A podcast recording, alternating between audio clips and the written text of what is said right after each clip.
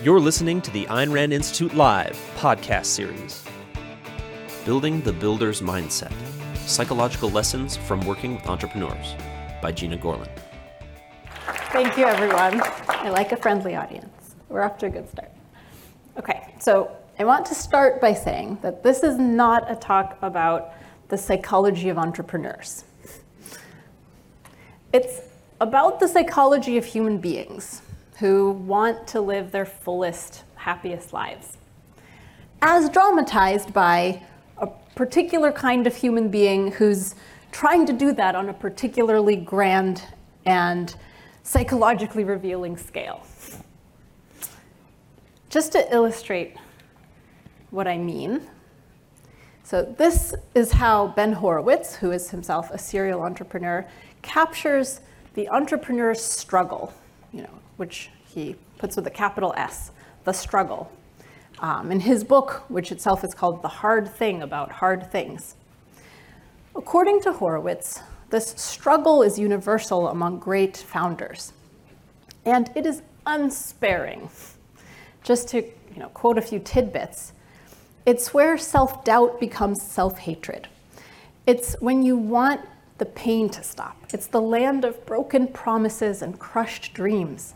It's where your guts boil so much that you feel like you're going to spit blood, and so on.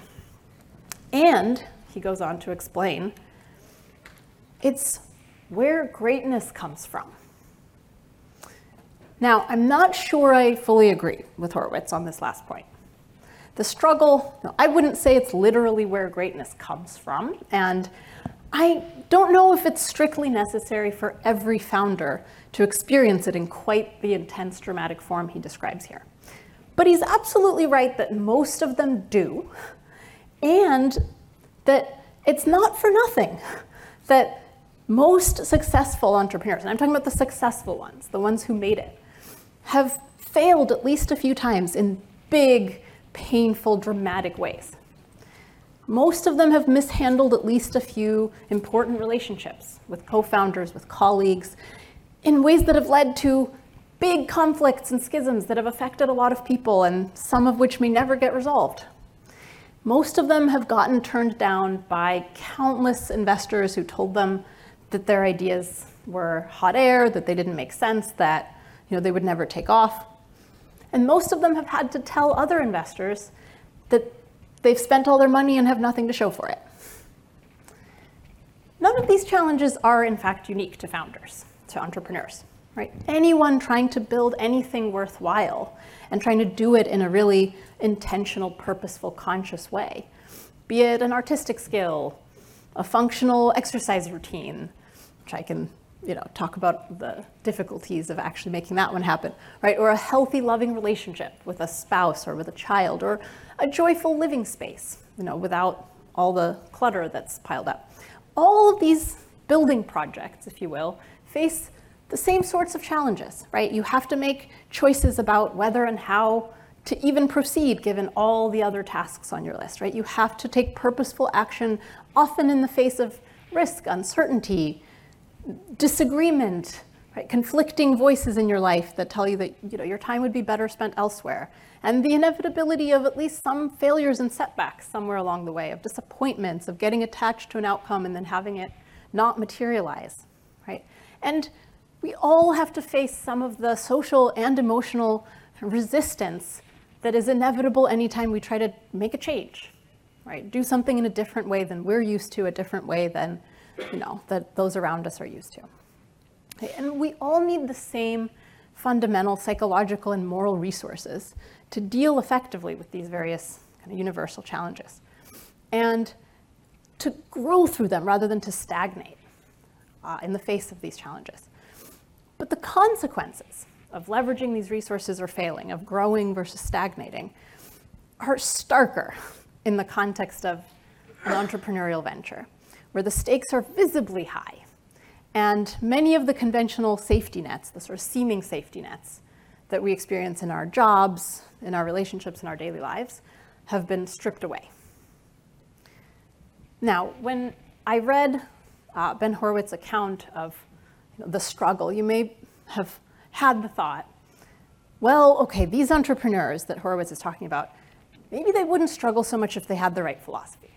Maybe they wouldn't have to go through all of this, uh, all this inner conflict and pain and crisis and you know, and self-doubt if they had objectivism at their disposal. But part of my part, one of the big lessons of my work uh, has been that that's at best that's part of the answer, but it can't be the whole answer. In fact, some of the objectivist entrepreneurs that I've worked with have struggled as much or more with some of these very challenges. In some cases, they've been more vulnerable to some of them. So by no means does having objectivism and endorsing it, embracing it, studying it, make us immune or kind of solve the problem for us in any sense that's sort of like automatic and self-contained. Okay, objectivism, as you'll see me reference repeatedly in this talk, it's a tremendous resource for building yourself into a builder, which is our project here today. But building anything worthwhile takes considerable specialized knowledge and skill. And it turns out that building objectivism into our psychology is no exception.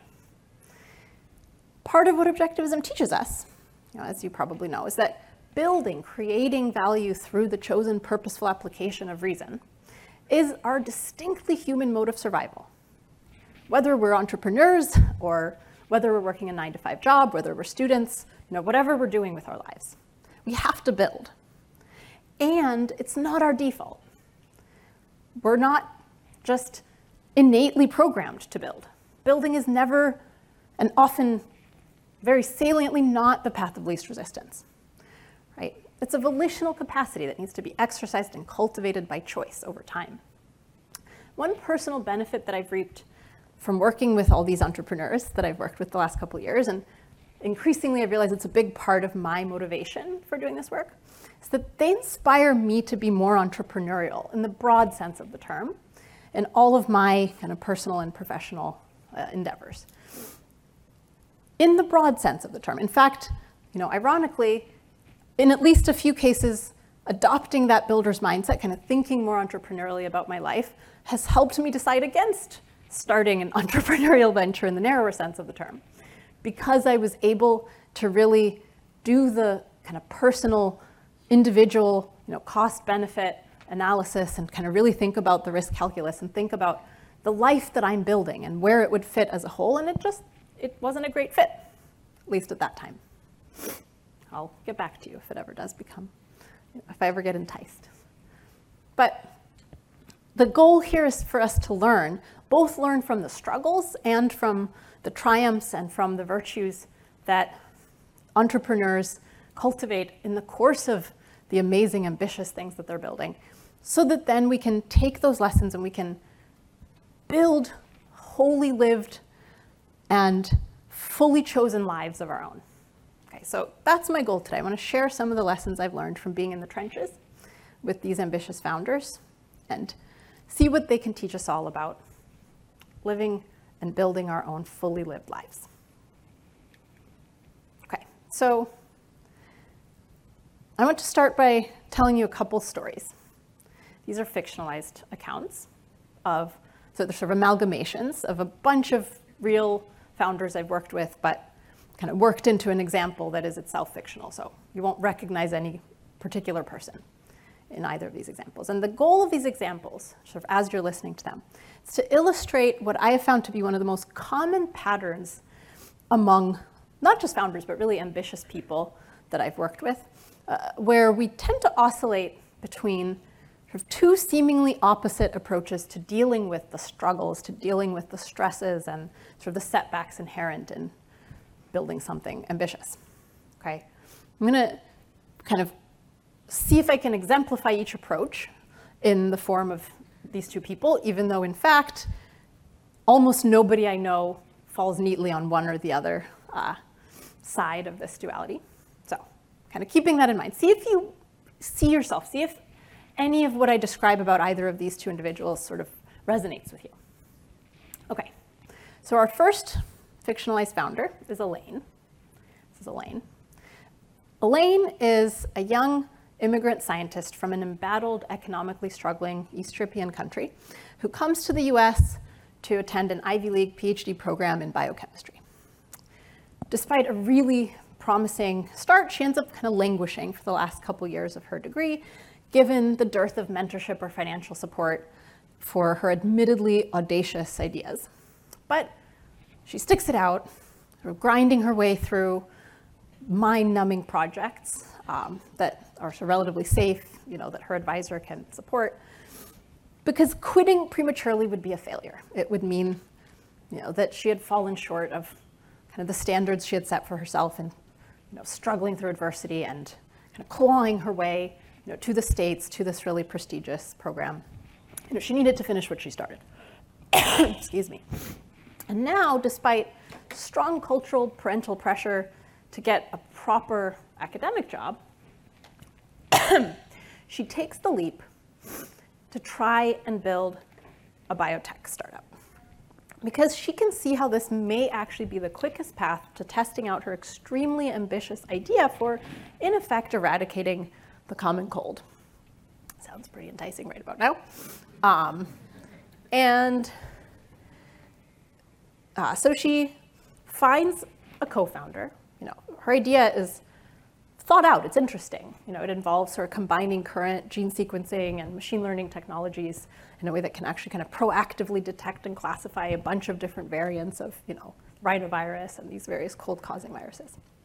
Um, and so she attracts a co-founder who is an experienced computer engineer and serial founder, well connected in Silicon Valley, and acts like it. Um, and from the outset, Elaine is beset with constant self doubt, feeling constantly out of her depth and like a hopeless imposter.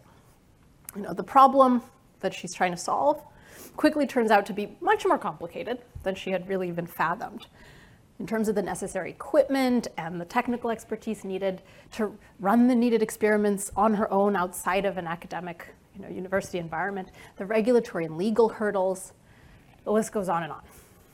She's worrying constantly that she's going to disappoint her co-founder by not being knowledgeable enough, not being technically proficient enough. So instead of asking questions that might make her sound dumb, even when they're questions he might know the answers to, she spends hours combing through online tutorials, trying to fill in the gaps in her coding knowledge, sometimes at the cost of actual progress on the experiments she needs to be running. And though she does get some promising early signals, suggesting she might be on the right track with her idea, these baby steps don't feel anywhere big enough or definitive enough to her. So she pushes herself to work nonstop, you know, long hours in the lab, day and night, until she's bleary-eyed. And still there are equipment malfunctions, the experiments just don't turn out the way they're supposed to. Things just keep going wrong. All of which she beats herself up about, drill sergeant style. Telling herself things like, know what, maybe mom and dad were right. You're just a stubborn, deluded child who just should own up to her ineptitude and just, you know, go get a proper postdoc. Or, you know, you're such a careless idiot. Whatever made you think you could pull this off? Etc. She compares her own progress to that of other biotech founders that she admires, and she reams herself for not being as far along as she's supposed to be. She still doesn't have a working prototype six months in. They still haven't managed to raise a successful round of funds, you know, one year in. And look at all these other companies that they were so much farther along by this point. And to top it off, most of the investors they approach really are quite skeptical of the idea. Some even suggest maybe de-risking it by tackling a smaller problem first. Like instead of trying to eradicate all the major variants of the common cold, maybe just start with one, just to show us, you know, that you know you can really you can get something done and and then go from there. Now she knows this would be a huge shift away from the original idea and from really from what excited her about the idea, from this kind of ambitious, you know, detection classification method um, that was the whole reason she wanted to work on it. It would kind of switch from being a challenge of scientific vision to being mainly one of implementation. Her co-founder is bullish on the idea though. He was never quite as you know, attached to her particular uh, iteration of the idea as she was. She just, he wants to work with her because she seems like a really you know, fresh thinker, smart, plucky, and he wanted to try something different.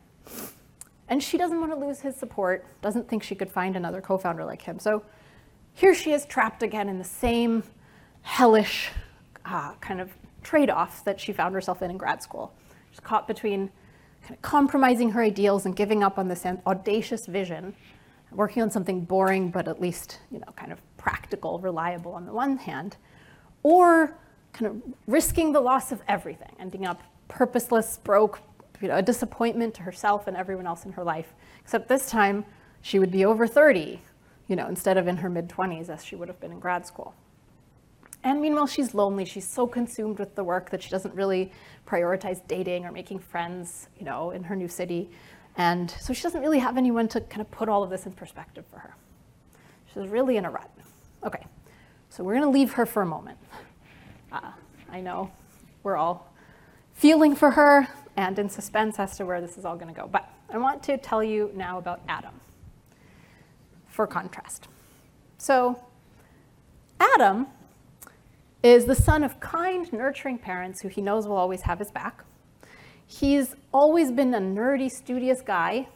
He was pretty severely bullied in school, as many of us nerdy, studious, you know, kids unfortunately have been, uh, until his parents sort of realized this and took him out of public school and put him in a much more sort of autonomy supportive, individualized uh, private school where he really thrived. Uh, fast forwarding a bit, he recently quit his first software developer job out of college, which felt really stifling to him, and decided to found a company that combines his passion for cooking and uh, for cutting edge software design. So he recruits a couple friends from his old school who he knows are really smart and share at least one of these interests.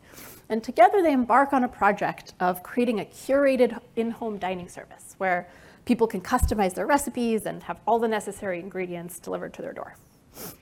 So Adam and his team eagerly get to work building the software platform. Let's call it iChef, you know, for the sake of the example. I'm making this up, although it turns out there is such a company, but it's totally different. So this is the fictional version. Okay. Populating it with the best recipes they can find.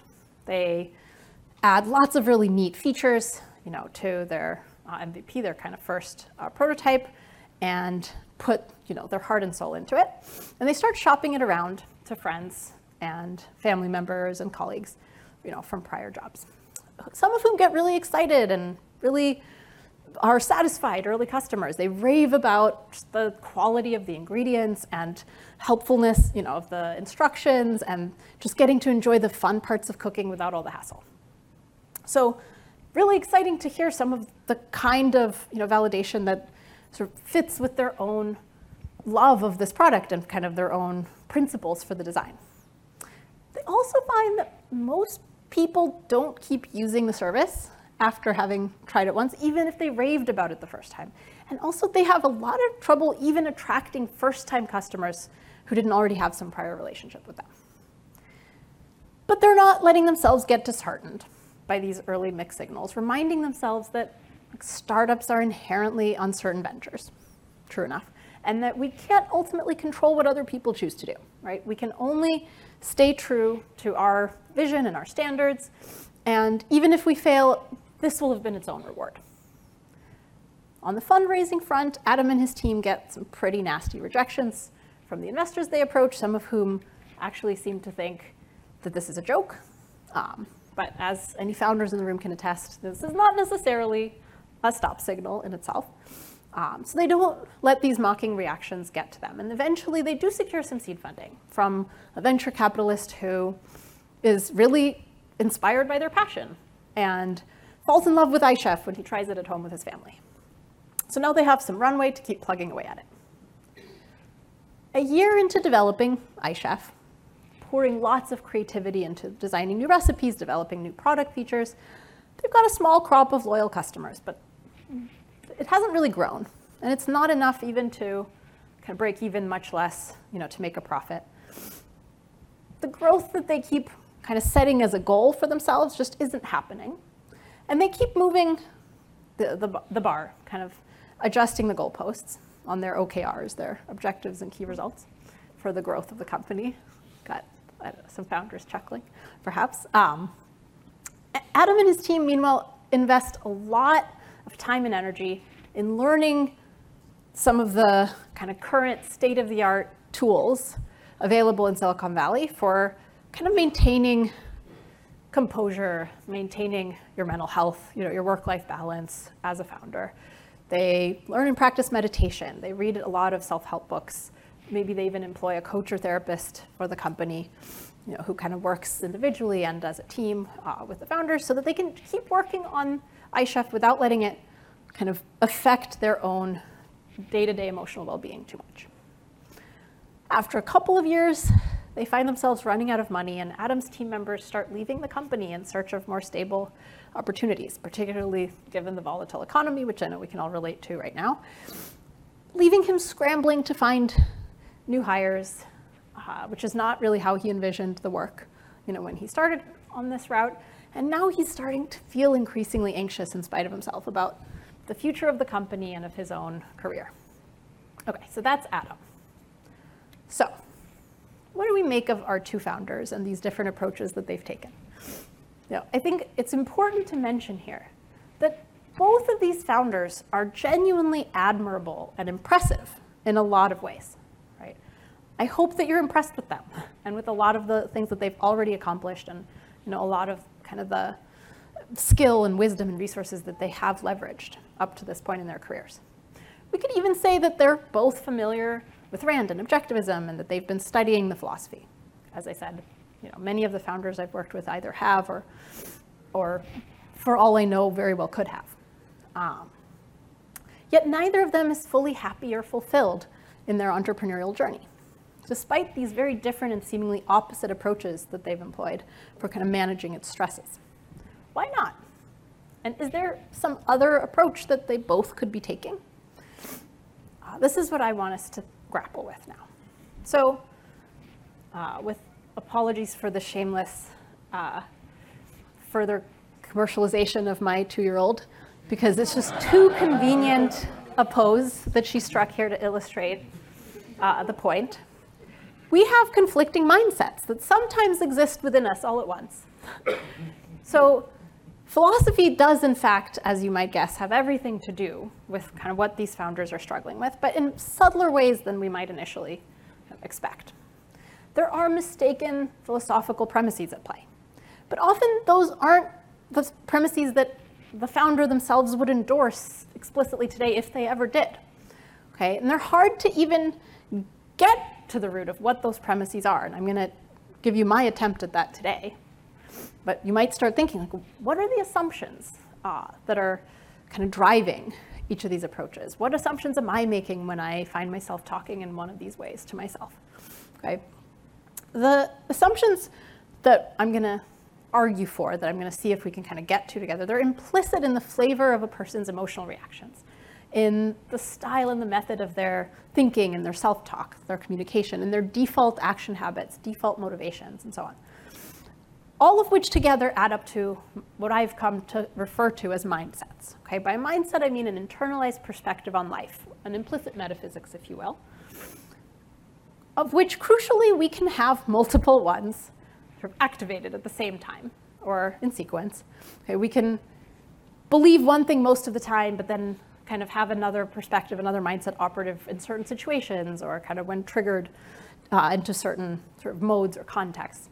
Or we can literally have them operative simultaneously, one sort of more explicitly, one more implicitly, or they could both be implicit or both be explicit. And really, any mix of these is possible. So that makes it a very confusing kind of psychological detection job to figure out like what is the mix of perspectives that's pushing me around here and what do I actually think about them all and how do I ultimately want to proceed if I you know, were to be able to really kind of hear all the internal kind of, you know, the members of my internal peanut gallery, if I could actually differentiate what they're all telling me and what is it all based on, and thereby kind of make informed decisions in that light.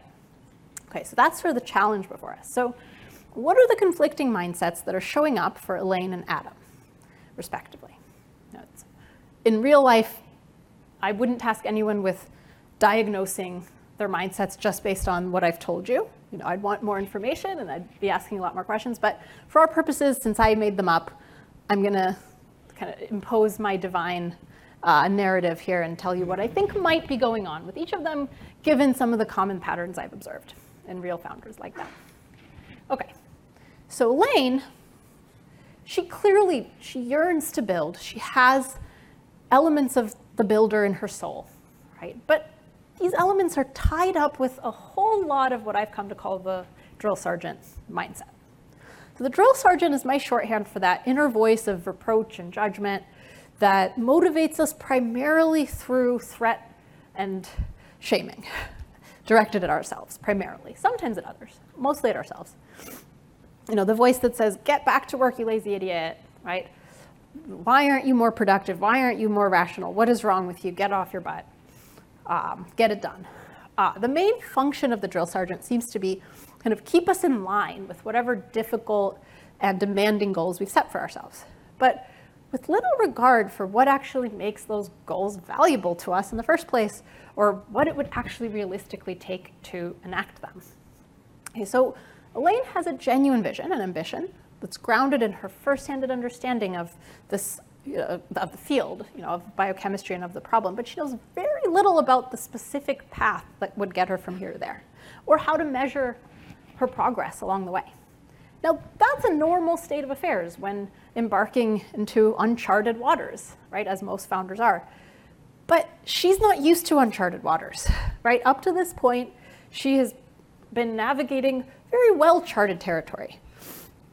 The you know, charted territory of, sort of academia and of the kind of East European uh, authoritarian mindset, which I know I am very familiar with myself. Okay, and the relative ambiguity and unstructuredness of the startup world is just, it's killing her, even though it's a lot of what she was excited about in the first place when she made the jump. So on some level, she associates excellence, achievement with the rote execution of certain conventionally defined, easily quantifiable performance standards, which her upbringing and education supplied plenty of, right? Ace your exams, get into that Ivy League, you know, US university, thereby also hopefully buying your ticket out of poverty and oppression. Get your PhD, get published in high impact journals. Excuse me. I really wish she would get on with her work because I really use her solution right now. Okay, so, and some of these may have been legitimate values-based goals for her, right? I mean, who wouldn't want to buy their way out of the oppression and the misery, right? Uh, and the, the uh, just the privation of, you know, an embattled um, developing country. But even with those kinds of goals, you know, she embraced them, she adopted them, and they became kind of straitjackets for her as sort of duties detached from particular needs or values uh, that, she, that, that she had a real conception of. They became more like burdensome thou shalts uh, rather than freely chosen, you know, take what you want and pay for it, if you will.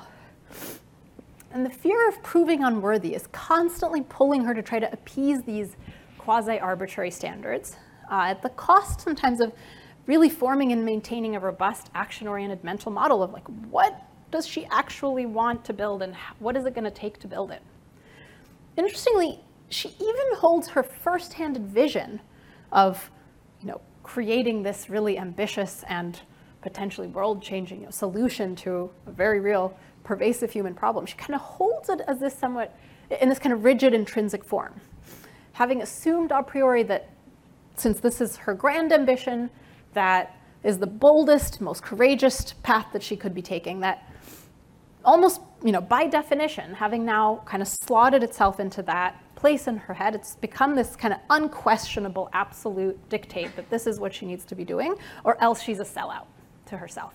And it's sort of forbidding her from even considering what, whether there might be alternative paths, perhaps even like taking a postdoc, perish the thought, right? Or working on one of the safer, kind of, you know, more conventional sounding uh, versions of her startup idea that maybe would actually better position her to kind of develop the skills and you know, to kind of fill in some of the, the steps, fill in some of the gaps to getting to some of the more ambitious kind of visioning uh, longer term. Maybe not, but maybe. And she's not even kind of letting herself ask that question.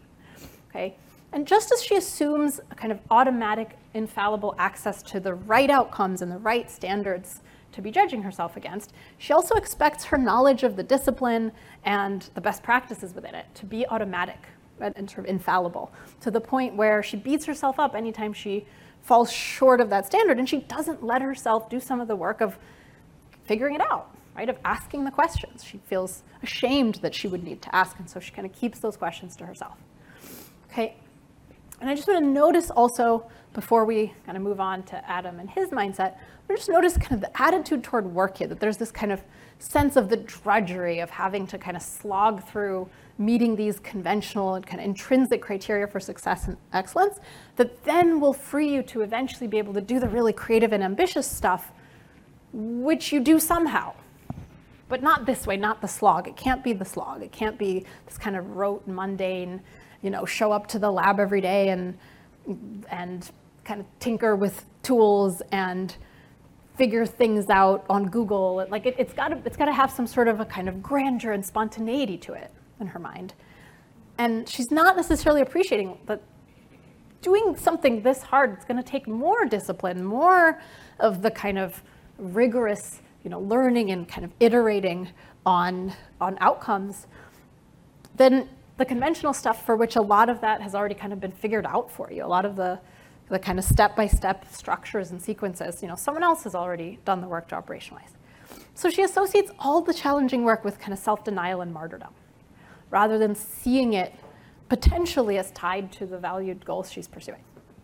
And just to give an example, you know, maybe in one case, she needs to shop around for some of the different kind of sources of the lab doohickeys that she needs in order to be able to kind of run her experiments. And she kind of assumes from the outset that there's kind of the one firm, the one that you know all her advisors in grad school uh, contracted with, that that's the place where you get your doohickeys. And it sort of doesn't occur to her to maybe Google around and see if there are other companies that might provide them more cheaply or more efficiently. And perhaps you know, there might even be some advantage to manufacturing them in-house, you know, kind of like when Elon Musk looked into the price of rockets and realized that this, they shouldn't have to cost nearly as much and decided to found a company that would build the rockets, you know, from scratch.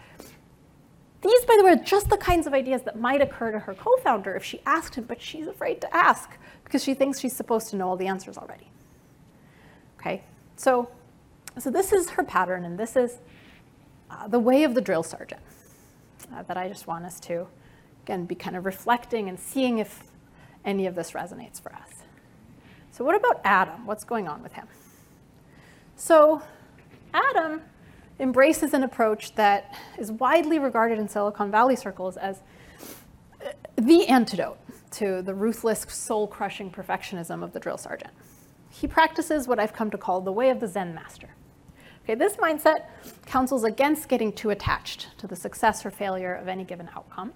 After all, you can't directly control uh, success or failure, much less you know, when it involves the the preferences and proclivities of other people, uh, such as your customers. And so you, if you want to minimize stress and maximize your emotional resilience, it's best to focus on what you can control? Like your awareness of the present moment, your effort, your attitude, etc. This might sound very reasonable on its face. It's sort of like the serenity prayer that Rand cites herself, right? That you want to focus on the things that you can control and have the serenity to recognize what you can't control and the wisdom to accept uh, or wisdom to know the difference, right? Until we actually really think about what is a builder's, what is the nature of a builder's ownership over what they're trying to build? Wait, oops, I'm giving too much away here prematurely. Don't, don't look at that yet. okay, so you know, just to take an analogy where I think it's sort of immediately obvious, imagine a literal builder, an architect, like you know, Howard Roark, is commissioned to design a house that happens to be on the Southern California coast. And imagine he says to himself, well, look, I can't control whether this house stands or falls in the event of uh, you know, unforeseen weather disaster, such as, say, an earthquake. And so instead, I'll just focus on the process. I'll focus on you know, just making it beautiful and building by the kind of methodology that I find to be excellent. Nobody would hire that architect if they knew he thinks that way. It would just be just absurd on its face because you've got all the information you need to know that this is a foreseeable, a common risk right, in the area where you're building. And there are tools that you could easily learn about and that you know you could find out how to kind of reinforce the foundations of the house that you're building in order to be able to withstand earthquakes. In the not so arbitrary you know possibility eventuality that uh, that that externality comes to pass right? It, it would be crazy to say like no well that's out of your control right? It's very much within scope for an architect. Now, if, but if we think about what are you building as a founder? What are you building when you take on the task of trying to create a product that people want to buy and thereby you know, creating this sustainable, profitable right, business model that can then fund the kind of continued growth and expansion of your vision, right, and sort of add value to the world. Among the kinds of risks that you would be managing is the very real common endemic risk, which is almost more the rule than the exception, that you're going to fail to find product market fit. that people just aren't going to want to buy the thing that you've built, right? And you would take it upon yourself to check, to be really vigilant about you know, the reality of, well, are people actually, you know, are they coming to us? Are they eating it up? Like, do they want more of this product, or are we getting subscriptions? Like, and there are in fact some known metrics, or at least you know a lot of sort of available tools and heuristics out there that you could either just adopt or build upon to help you evaluate whether you're actually getting traction right in the market, and lots of specific levers of influence that you can pull to adjust if you don't find that you're getting the kind of traction you want, right? You can change your kind of go-to market. You can change the product. You can pivot in all kinds of ways to, you can change your business strategy to still serve whatever is that fundamental vision, kind of whatever the underlying belief about kind of how the world would be better, you know, with the kind of talent or the kind of uh, value that you bring, but in a way that actually matches the reality of your market. Okay, that's the kind of problem that a founder is taking on, and hopefully wants to take on. I haven't wanted to, which is why I've decided to not pursue an entrepreneurial venture, right? It's a choice. But that's part of what you're choosing when you take on this kind of project is, yeah, I'm gonna make people's preferences and, and, and habits and behaviors my responsibility to affect and to evaluate really rigorously. That's in scope for me, right? So on the Zen master mindset, what's happening I think functionally is Adam is emotionally shielding himself and his team from the painful reality that they may actually not be creating the kind of value that they want to create, right? They may not actually be building the thing they want to build in the long term. Rather than face that reality head on, which would probably give them a lot more agency over how they actually deal with it, right? Though this would require kind of leaning into the fact that, yeah, it matters to me whether we figure it out, whether we get product market fit, right? It, it would mean having to kind of let yourself feel the hurt when you fail and when a given sort of iteration doesn't, you know, pan out. And the very real possibility that you ultimately completely fail, which again, great founders have done at least a few times in their journeys, but kind of knowing that and being able to build even that into your model as you build what you're building as part of the overall project of building your life. Okay. So now just to kind of to sum up some of the relevant dimensions on which I think we can compare these mindsets, because remember, popular wisdom tells us these are opposite approaches to dealing with the stress and pressure of ambitious work. The drill sergeant is all about getting results, to hell with how you get there or how you're feeling along the way. Whereas the Zen master is all about the process. It's the journey that matters, not the destination. The drill sergeant is always focused on getting to some future outcome, some future milestone. Sometimes also getting you to dwell on your past failures, but not so much on your experience or well-being in the present, right? It's sort of the you can be happy when you're dead uh, mentality, right? Whereas the Zen mindset is very much oriented toward the present moment, toward the now, right? The power of now. The idea that this moment is ultimately all we ever have, and so we should make the most of it, experience it in all of its richness, and so on. The drill sergeant talks to us in a stern, sometimes downright demeaning, very judgmental voice. Whereas the Zen mindset is much more kind, self compassionate, accepting of you just as you are. The drill sergeant drives you to work with slavish discipline, right? sometimes to the point of obsessing over every little detail, which for most people results in a kind of uh, boom and bust cycle of pushing ourselves to our limits and then burning out and procrastinating and then feeling really bad and then the drill sergeant now you know just has more grist for his mill of calling us lazy and incompetent which then kind of gets us back on the wagon for a while just out of sheer you know kind of shame at which point then we fall off again and uh, ad nauseum ad infinitum. Uh, whereas the zen master just avoids this whole dynamic right?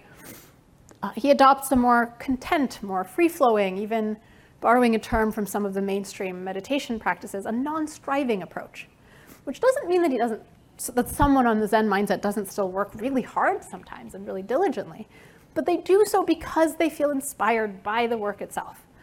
They're in flow, right? Not because they're desperately trying to prove something to someone or they're trying to get to some prescribed performance measure or outcome.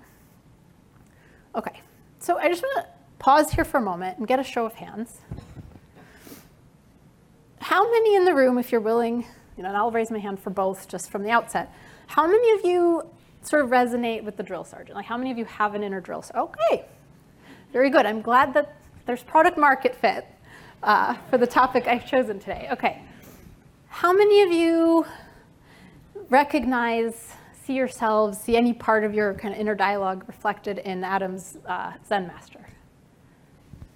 Okay, that's more or less what I just, sort of a little bit less popular um, among this group, but, but not uh, entirely foreign. Okay, how many of you have kind of noticed both? Good, okay. We have a, a self-aware group here today, because really that's much more the rule than the exception in my experience. We oscillate between these approaches. In many ways, the Zen approach is an answer to the drill sergeant. It's sort of the natural reaction, the natural defense, if you will, against being constantly bullied and yelled at and you know, told what to do. It's just, ah, just get off my back. It doesn't matter. I don't care, right? It's just understandable. And we have all these tools offered and you know, kind of within the culture. And if you're in Silicon Valley, then you're sort of showered with them, right? Resources for doing just that in a more systematic way, kind of detaching and watching your thoughts, watching your emotions sort of as they go by, you know, uh, like leaves on the stream. And, and a lot of it's really useful and can actually really, you know, improve our well-being, improve and relieve our stress, but potentially with some assumptions baked in that can work against us over time. So what I want to think about now, recalling that these mindsets reflect certain underlying premises, whether we explicitly recognize it or not, I want us to think about what is the ultimate standards or the ultimate conception of the good that motivates each of these mindsets? Like, what is each of them ultimately after? Think about that for yourself. Those of you who raised your hand for the drill sergeant, like, what is my ultimate goal? What is the kind of the, the end all and be all, the end in itself that I'm chasing or that that part of me is chasing? You know, when I'm kind of berating myself, when I'm trying to kind of get myself in line. And what about uh, Mr. Zen or Mrs. Zen, not, to discriminate. So in my experience, the drill sergeant mindset seems to motivate us primarily through the promise that we'll prove ourselves worthy by fulfilling whatever duty-like standards we have in our heads as the barometers of our character, our greatness, or you know, however we hold it which can easily include, you know, are we virtuous objectivists? Are we rational? Are we productive? Are we purposeful? Do we, you know, exemplify the, uh, the, the qualities of an objectivist hero?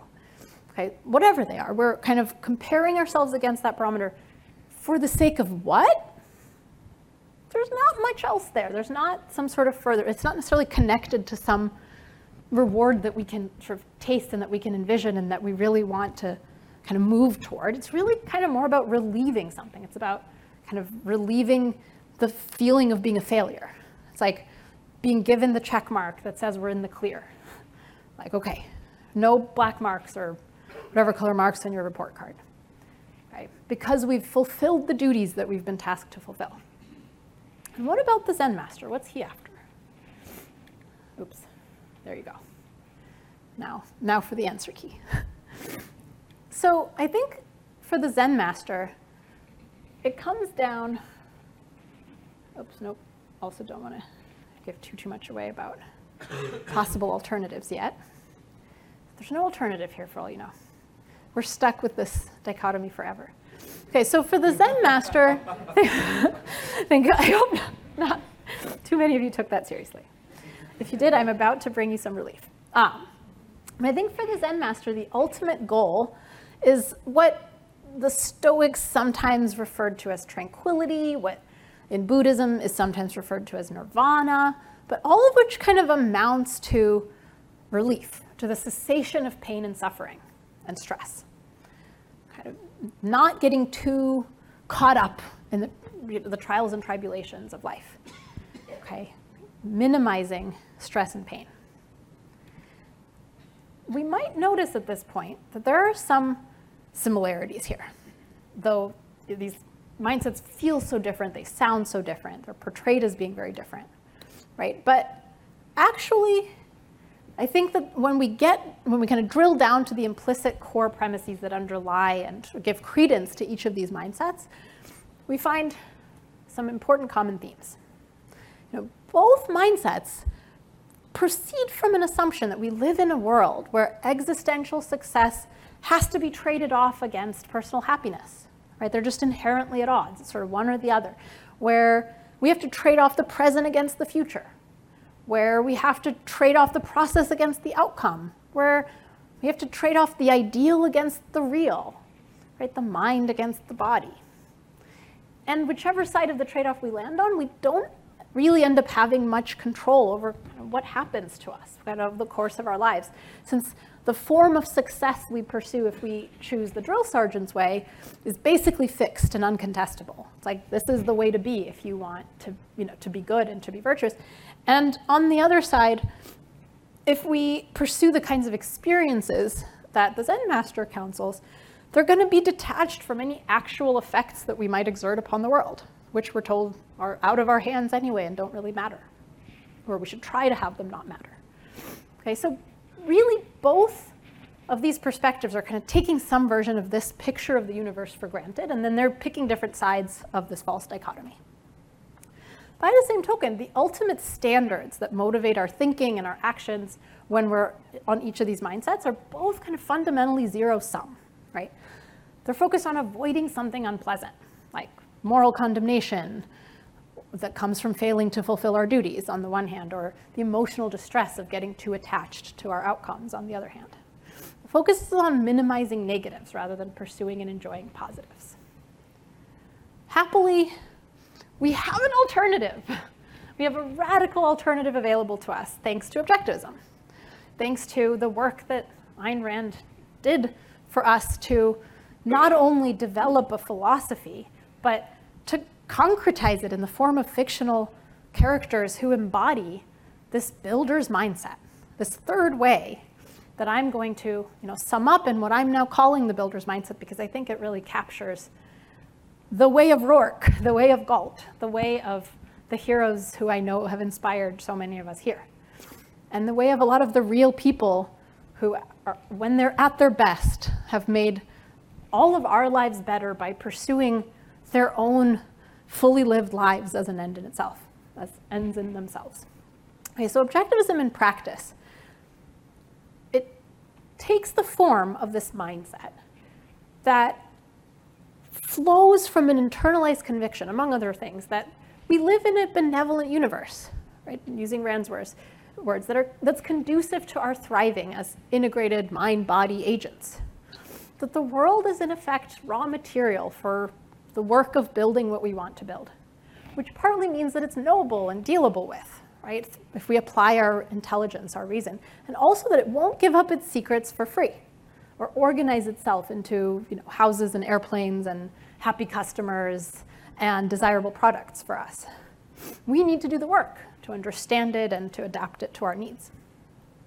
The ultimate standard worthy of motivating our thinking and our actions on this mindset is our own life, lived fully in pursuit and enjoyment of our chosen values in reality. Right? Life isn't a zero-sum game. of avoiding failure and pain on this view, right? It's a virtuous spiral of building and enjoying what we build. Not a pointless test of our moral mettle or a passive retreat from suffering, but a project of active, energetic growth and creation in all of its messy, fallible beauty. And this project of wholeheartedly throwing ourselves into the creation and the enjoyment of values and reality, this full engagement in kind of the, the work of figuring out how to drink our life to the lees, of make the most of these precious minutes that we've been given. This is it. This is the ultimate end.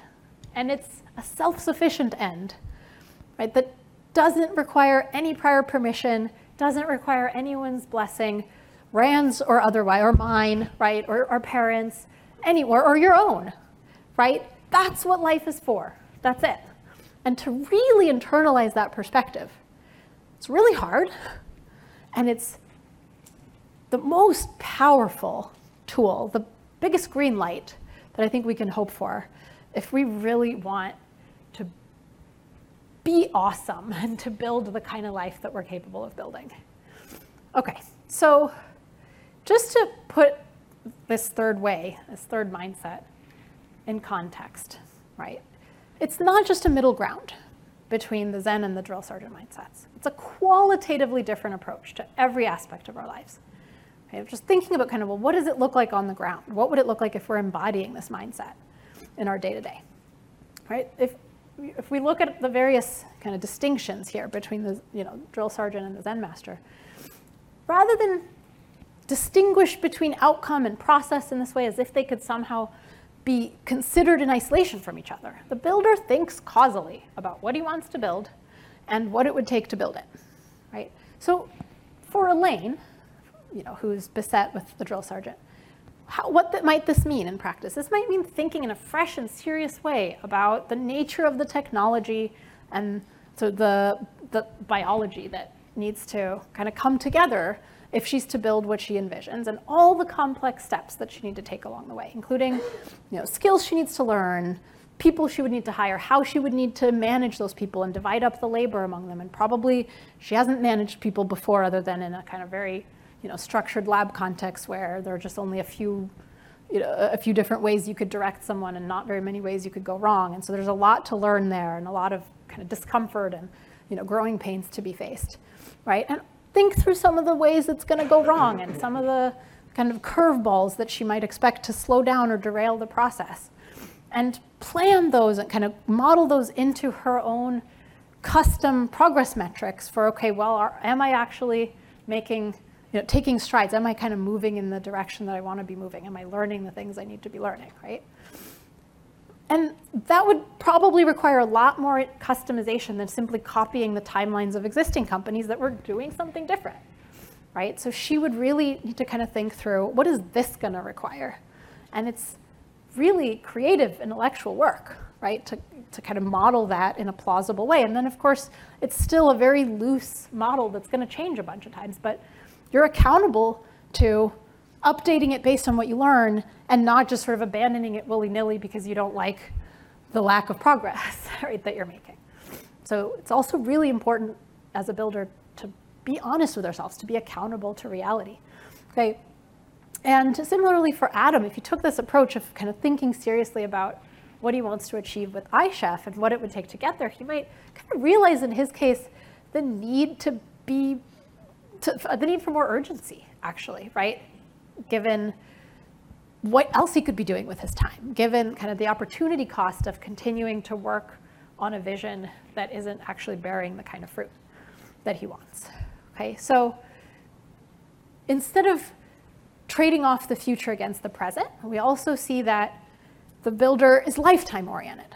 Okay, he thinks in terms of this precious, irreplaceable resource that is his life, and like, and then he prioritizes accordingly. And kind of makes choices and kind of judgments of value accordingly.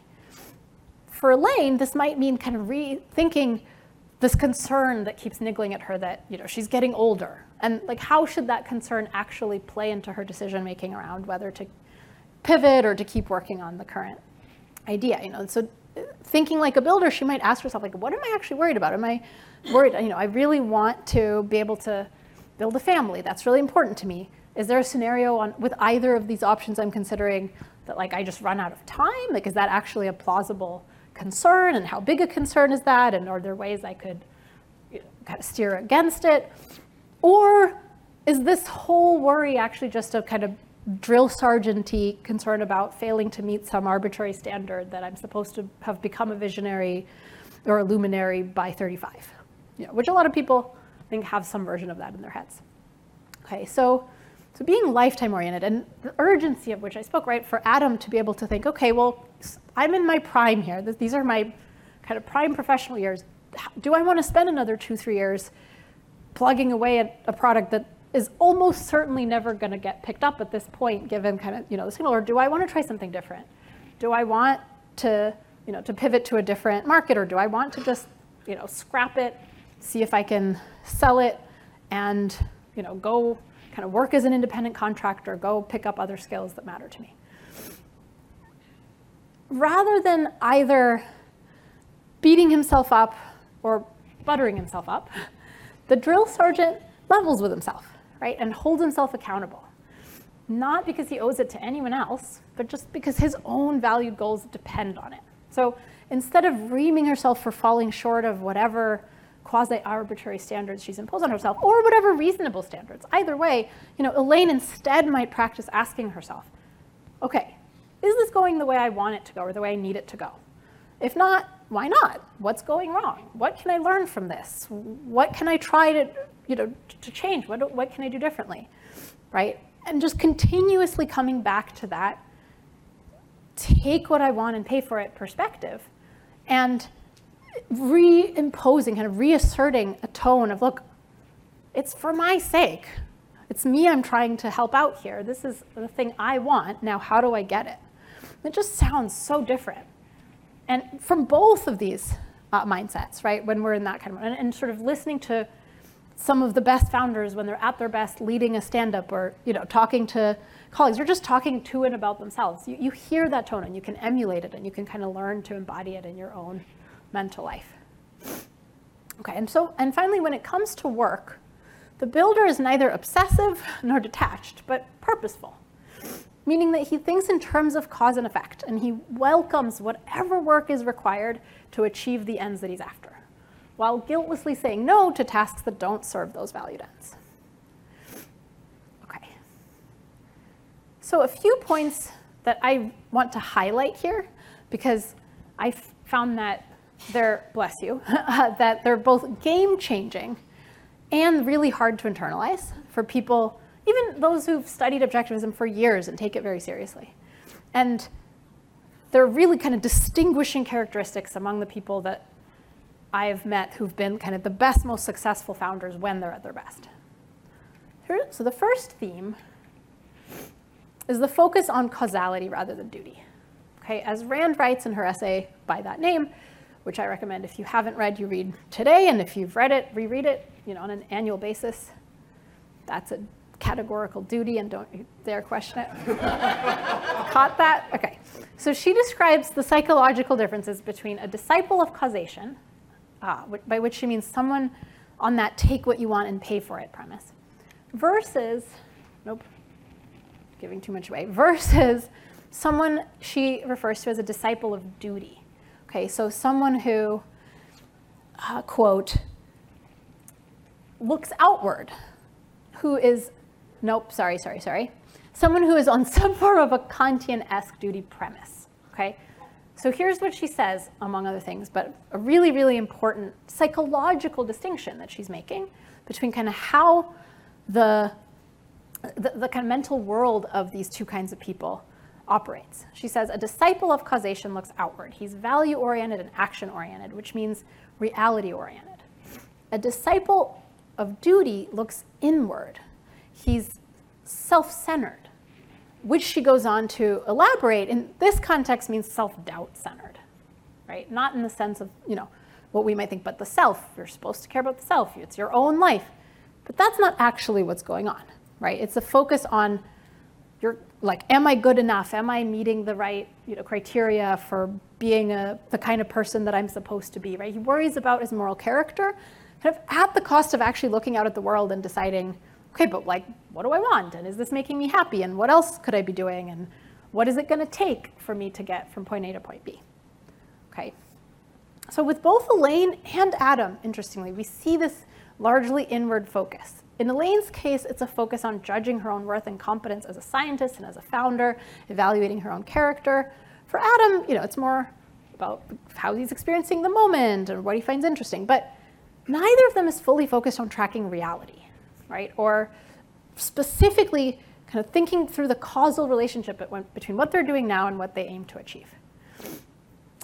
If they were, if they were on that premise of really caring about how do I get, you know, for, what do I actually want and how do I actually get it, then they would be willing to do all kinds of unglamorous grunt work if it truly, if they could really see how it kind of moves them closer to their goal. And they wouldn't be willing to jump through meaningless hoops just because it's what people do, you know, or what others expect from them, if they don't see the ultimate payoff. Okay, so even if you're doing the grunt work of setting up your lab space or uh, jumping through legal hoops, as in Elaine's case, or you're waiting tables to pay for voice and acting lessons so that you can go on hundreds of auditions and eventually try to become an actor. Right? You might get exhausted and need a break, but you don't burn out because you see these things as being in scope, as getting you closer to the thing that you can almost taste that you're so, so excited uh, to go and build. Okay? And this also has implications for how we approach failures and setbacks. Right? From a builder's perspective, discovering a fatal flaw in your experiment or realizing there's no market for your product, it does hurt. But it hurts in the way that a you know, missed opportunity hurts, or you know, a wound that needs uh, medical attention hurts, right? Not the way that a gun to your head hurts. Okay, and this is even true with really bad stuff. Like if you discover, oh my gosh, there's a bug in our software that puts users' privacy at risk, and we may have already, you know, jeopardized some of our users' privacy. And there could be major lawsuits, you know, in our future interest. This is so bad. It should probably cause a pang of guilt, right? That then spurs you to action to warn your customers to pull the product until you can figure out what happened and debug it, right? But all of this, we want it to be from a place of really wanting to deliver this experience and offer this value to our users, not from a place of fearing some divine judgment, you know, or, or punishment that will spite us, smite us, really either way, right? If you, if you don't prove ourselves to be a good enough CEO or founder or whatever. Okay, and, uh, then, so moving on to the second key insight, that, which is the love and valorization of work as a distinctly human mode of value creation. Because Rand writes through the voice of Ellis Wyatt and Atlas Shrugged, there's no such thing as a lousy job, only lousy people who don't care to do it. And this is also echoed by Maria Montessori in a lot of her writings. She writes, all work is noble. The only ignoble thing is to live without working.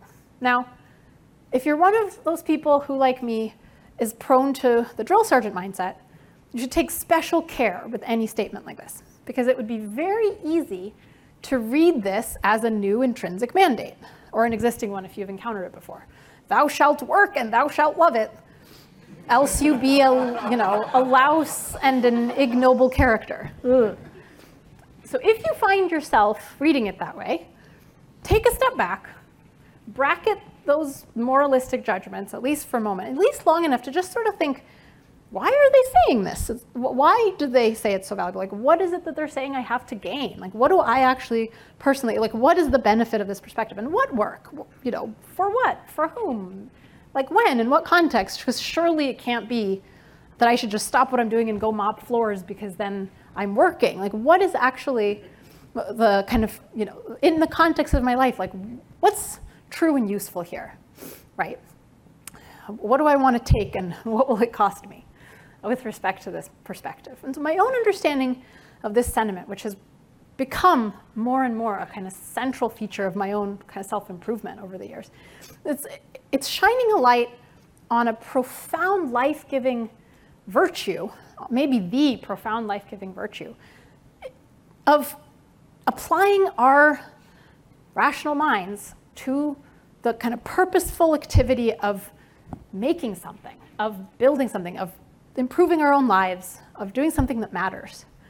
Even in the most seemingly kind of mundane context where we might just not think much of it and we might sort of ignore it or neglect it or kind of feel about it the way that really either the drill sergeant or the Zen master might feel a kind of sense of detachment or indignation. Ugh, why do I have to do this work?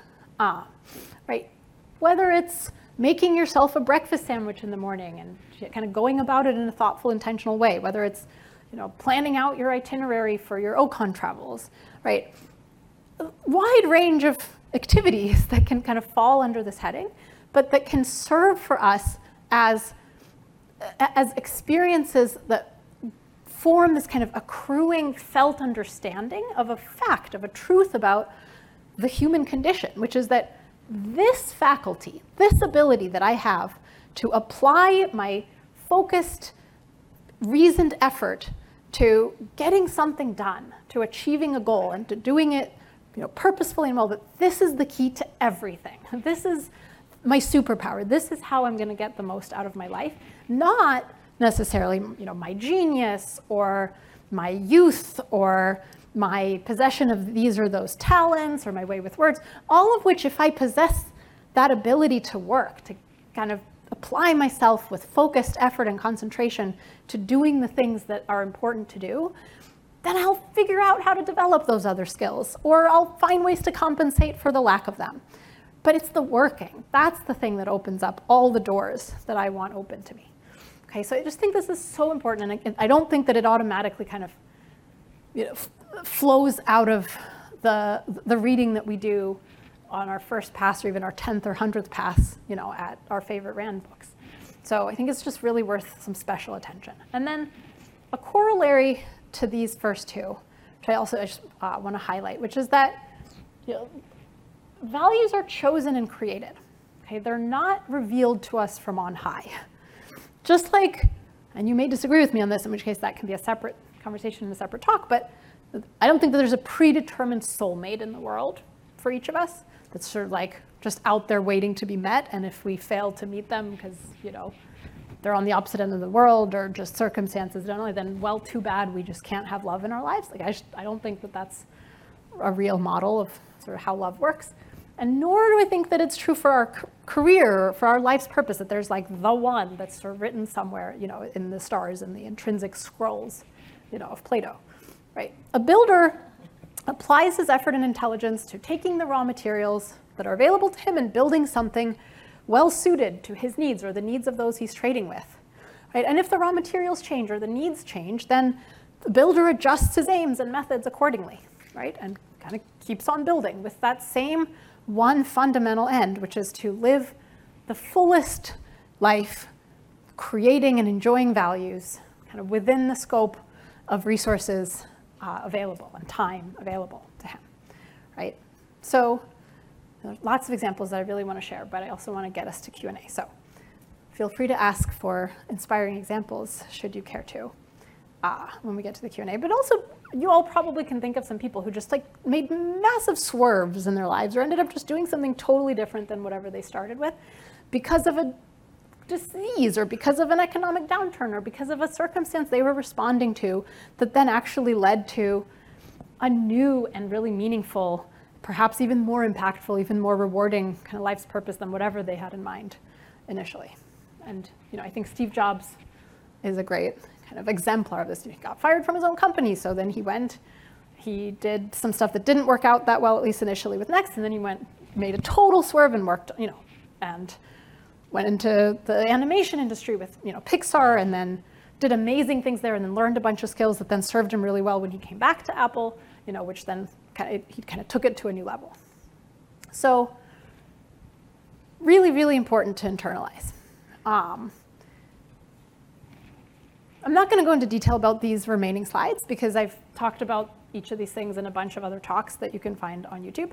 But I just want you all to be aware that there are tools for building ourselves into builders. Now that I've kind of described the basic sketch, right, uh, the, the kind of picture of what we're going for, we can work at this. We can notice within ourselves a lot of those same kind of you know, thought, feeling, action loops that we saw in Elaine and in Adam, kind of like, do we find ourselves resenting work and feeling like this is such a drag? And if so, well, what assumptions are driving that? Or do we think we shouldn't have to do this work because the outcome should just sort of be easy and automatic?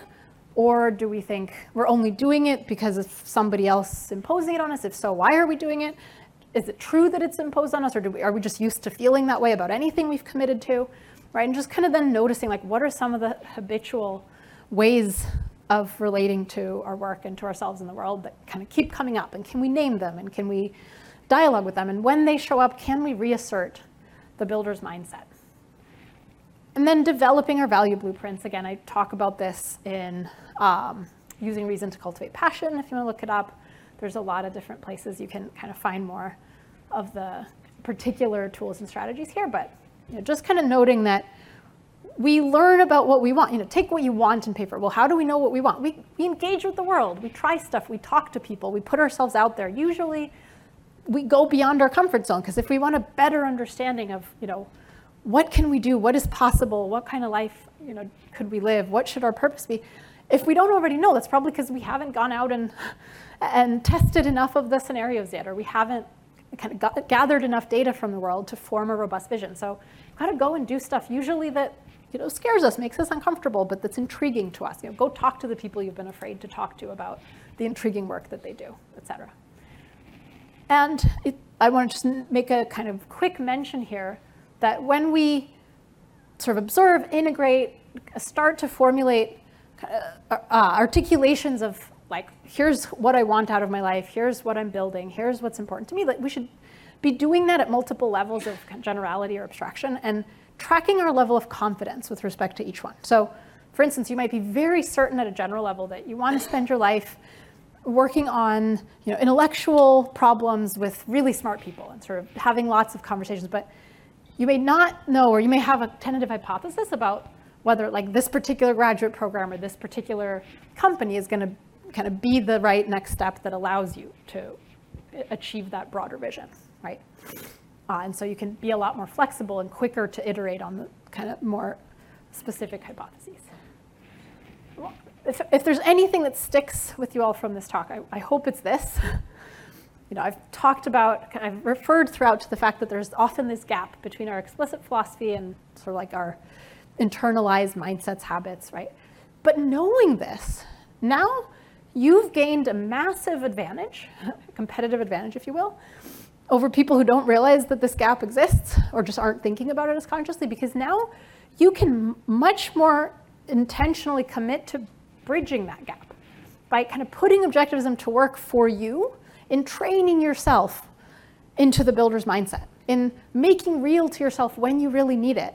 Like, what are the quotes, the scenes, the characters for you that really jolt you back into the builder mindset when you get derailed by your particular brand of the drill sergeant or Zen or some other mindset entirely, right? How do you keep those reminders kind of fresh and close at hand for yourself? I used to have that quote about uh, self-doubt and you know being self-doubt centered versus reality centered on a sheet together with the we never had to take it seriously dialogue from Atlas and just a picture of Rand that I really loved. I would have that as the front kind of sheet back when we had physical notebooks and things. Like the notebook I carried with me everywhere in college, and I would just stare at it every time I got caught up in you know pointless rumination on my failings and th- I would look and I would remember, and I needed that constellation of things to kind of get me back into okay, what problem am I solving? What do I want to do next?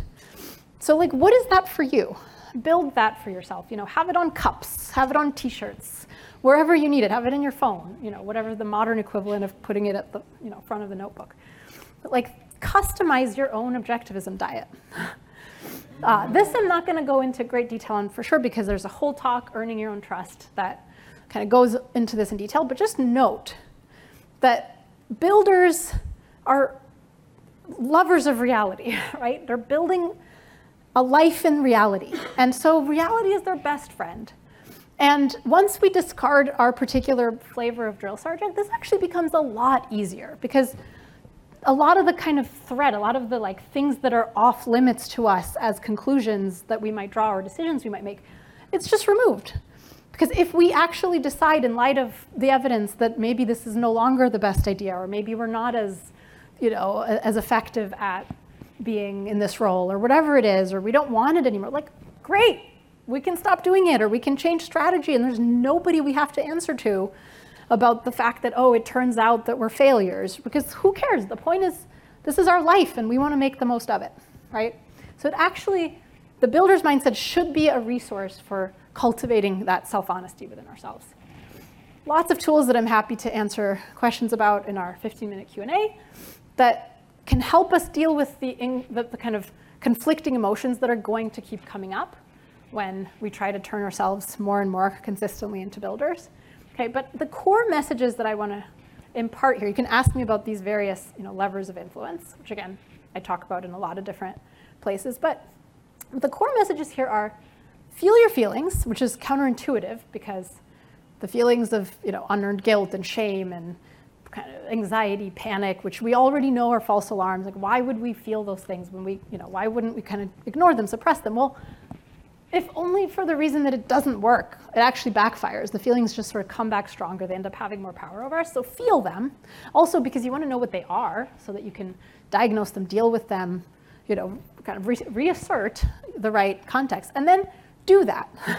Zoom out, reassert the builder's mindset. Remember what you know. Remember kind of, you know, what, what lines, what characters, what examples in objectivism and in your own life and in the lives of people you know, kind of remind you that no, no, no, it's not about proving that I'm good enough. It's actually about deciding if this is the right project for me. It's actually about, no, let me go and ask the question. It's not, nobody cares if I'm a fool.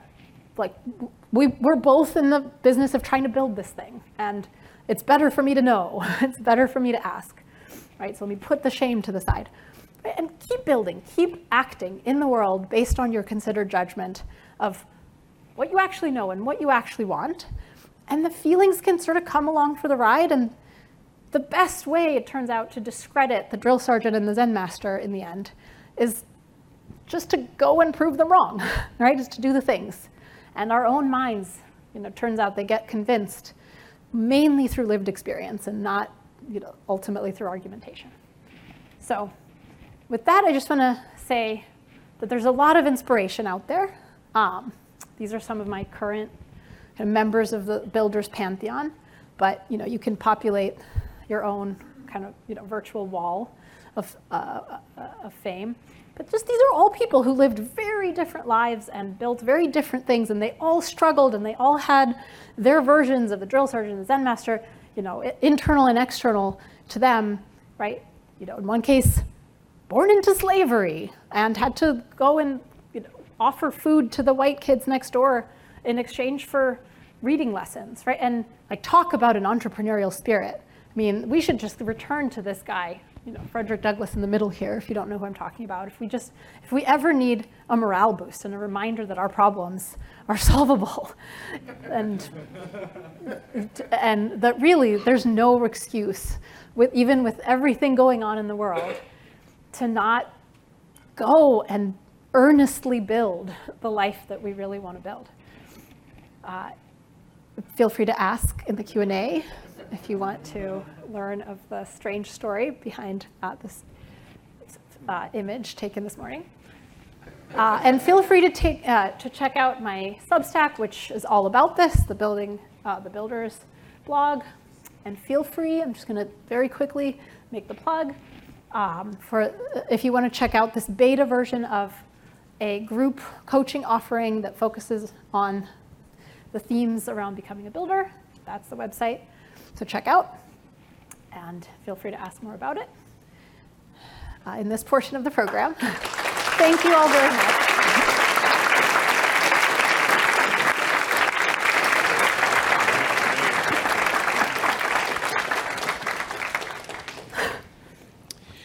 So, um, those of us who are objectivists, we, uh, well, I, I, don't want to speak for everyone here, mm-hmm. but um, we understand we understand explicitly the arguments against the duty mentality. We understand explicitly the arguments against the stoic mentality, and we understand the egoist. We understand the egoist mentality.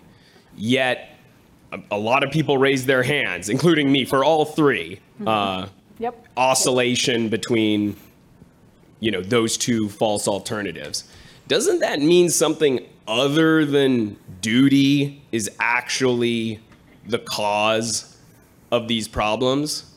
Because otherwise why would we why would we end up in these false alternatives if the cause of the false alternative was some aspect of philosophy we already understood? Hmm. I, I mean, in a way, I think my whole framework here is an attempt, not, which is not to you know, shame your question. It, it's an attempt to answer that question because it's a hard question to answer. And a lot of my professional work has centered on figuring out why. And my current working model suggests that we do still have these premises in us to some extent. And that when we understand that you can understand something on a lot of kind of different levels and at different you know, kind of depths and to different degrees of applicability, right? And I could say that, well, I understood the idea that I should be selfish 10 years ago, but I didn't understand it like I understand it now. And I probably don't understand it now the way I'll understand it in another 10 years. And I can specify a lot of the ways that I, you know, like a lot of things about it that were floating to me, like, okay, so I should be selfish, which means I should do what, like, will make me happy, which means I should go to the party and not necessarily like spend another hour on this homework. But wait, no, on the other hand, that's emotionalistic. So maybe I should just focus on the work that matters to me, but like how do I define that? And and I still had all these implicit kind of assumptions around, but it needs to be philosophical or you know, it needs to be it, it, like productive in ways that were somewhat narrowly defined for me based on certain objectivist stereotypes. So I didn't really understand. Like there were many questions I didn't even know I had yet about what it means to be selfish. And I think that that's an ongoing pursuit that we've got to actively, you know, we've got to build understanding and it's an incremental process. I think, you know, there are just a few people in this room who I imagine like fully understand the set of things you listed.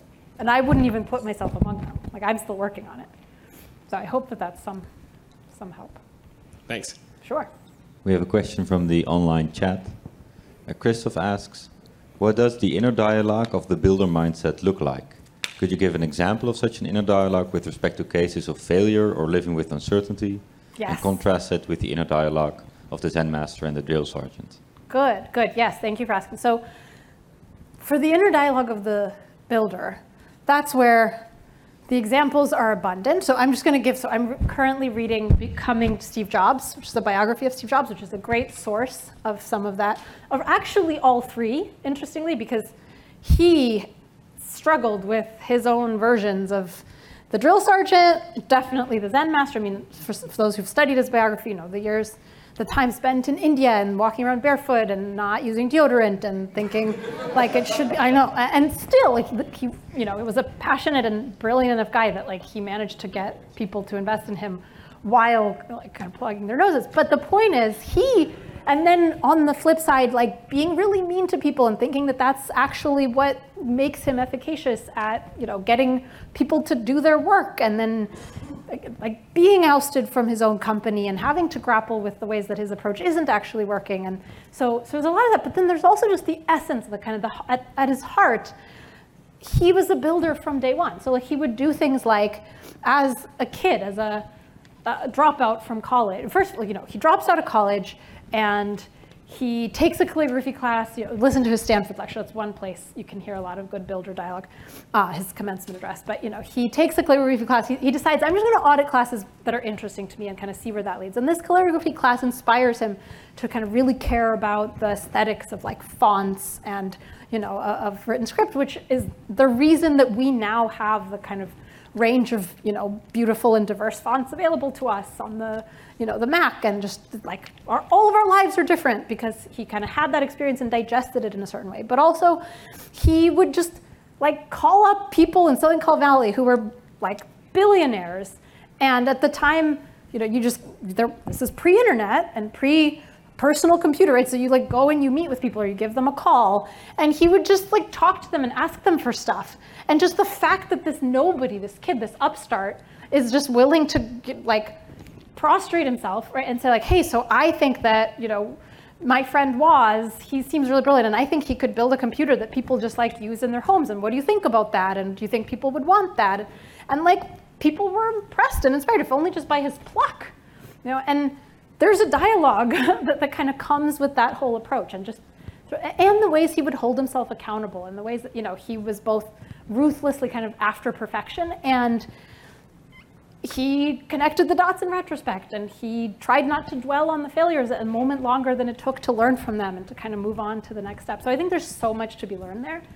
Um, read Frederick Douglass and read The Fountainhead, but like really paying attention to like what's Roark actually thinking about when he's lying there in the grass, eh, you know, in the quarry, like uncertain if he's ever going to get to build again and he's sort of thinking about, yeah, like this hurts, but it only goes down to a certain point, and underneath that, like, you know, or, or the Stoddard Temple when his masterpiece has just been completely butchered, right? And he knows, you know, it, it's maimed and it's just this awful caricature of kind of what it used to be. And it hurts and it sucks, and he takes measures to make sure it doesn't happen again. The with the next commission, he you know, writes into the contract that like you're not allowed to go and maim it, right? But somewhere underneath all that, there's still just the knowledge that I built it and that it existed and that it was beautiful, right? We have so much material at our disposal once we're reading it and kind of thinking about it, I think, through this lens and thinking about, well, how does that apply to me? How do I kind of take that and run with it? Sorry, okay, yeah, go ahead. Next question. Uh, to what extent do you see this trichotomy reflected in the way people think about their romantic relationships? Mm, that could be a whole nother talk. Um, lots of ways. And I feel like that would be a really fun rabbit hole. But I guess briefly, I mean, if you kind of introspect, we see, again, well, I think what I mentioned about the kind of the one soulmate or about, you know, there's like the correct way, or people who uh, eschew dating apps, which I think now that's, a, that's less and less a stigma because we all know a bunch of people who met and have you know really successful loving relationships based on dating apps, but people who sort of have norms about or have like it's dirty, it's gross, it's like it's not somehow the right way to you know I mean people have all kinds of shoulds and mandates in their heads about every aspect of sex and romance and and I think you know the biggest insight here is like it's your life, it's your you know, these are your relationships. Like Rand thought you know, polygamy was wrong and probably it doesn't work, but like think it through if that's something you're really tempted to do and see what like what are actually going to be the long-term consequences and who needs to be on the same page with whom and how do I set this up, you know. Kind of think fresh, think from first principles about every aspect of the life you're building and that's at least as hard if not harder to do in romance as as in other domains, but yeah, definitely comes up. Thank I mean, in the Zen masters everywhere, when it's like, oh, whatever, I don't get too attached. I mean, right? We, we've all known those guys uh, and gals, but sort of what hurts for whom. I have another question from online. Uh, Robbie asks, what specific advice would you give to Adam? For example, if his company is failing and Adam is evading that fact through meditation, should he wake up, lay off his staff, and shut down iChef? That's a great question, and I don't know because I'm not Adam, right? So one of the things he might discover in doing some of the sort of hard-nosed, honest introspection and extrospection are like, why are why isn't this working? Like, what's actually going on? How does this compare to what I was after? Like, one thing he might realize is, I didn't want to have to sell people on. Like, what I wanted and what I the way I conceived of this, you know, startup life is that I would just get to think about food and code and I didn't consider that like I would spend most of my time trying to convince people of stuff. Like that was the thing I was trying to get away from. Good to know. Because then the last thing you want to be doing is running a company, right? And so go do something like maybe find someone to replace you and just be an employee at your company and then they will figure out a clever pivot and maybe actually start delivering some results or just you know go work for an established company that's already kind of living your values but where you can focus on you know kind of clever ways of combining food and technology, right? There are lots of different ways. Or pivot really fast and hard to see if you can actually figure out a way to, you know, try to offer it to restaurants, to to event planners, to people who might actually want to use it and don't just assume that your kind of first target customer is the only target customer who might, you know, ever use your product. And Like, there's a lot of stuff he could try if he actually really wants to build it. But that would be part of the question. Cool. Yes. Go. Hi, Gena. How are you? Oh, very good. Thank you. Um, See you. so two things. Uh, first, uh, you know, I want to just give a quick background about myself. I'm uh, an immigrant. I'm a physician. Uh, I practice in rural Delaware, and I primarily focus on concussions, brain injuries, and uh, uh, pain as well. And uh, I, I basically want to first take this opportunity to thank thank uh, Gena for the, uh, uh, um, uh, you know, um, for the amount that she has helped me over the past year and a half, and I cannot overstate the impact uh, she's had in my life uh, the past year and a half. Um, so I want to take this opportunity to thank you, Gena. Thank you. Thank you.